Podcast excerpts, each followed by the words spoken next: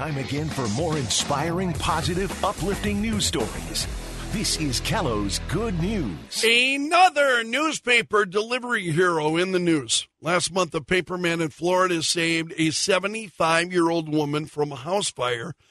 Now there's a story about a woman in Indiana who saved a 94 year old man's life. Her name is Heidi Lipscomb. She's the manager of a newspaper distribution company. She was filling in for a driver last month.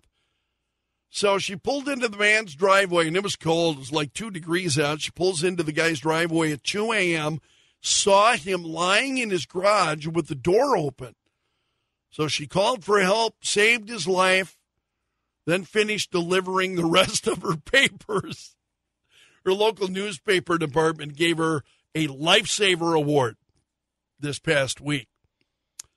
Also, there's a reason, you know, to stay in touch with the extended family. A six month old girl in Missouri needed an emergency liver transplant.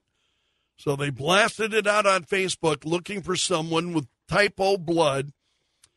Well, the father's cousin of this girl, this six year old girl, her dad's cousin, lives a thousand miles away in New Jersey, and he immediately stepped up.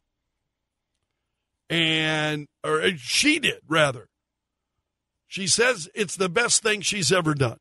So both she and baby Eden are both doing great. And that's a look at today's good news.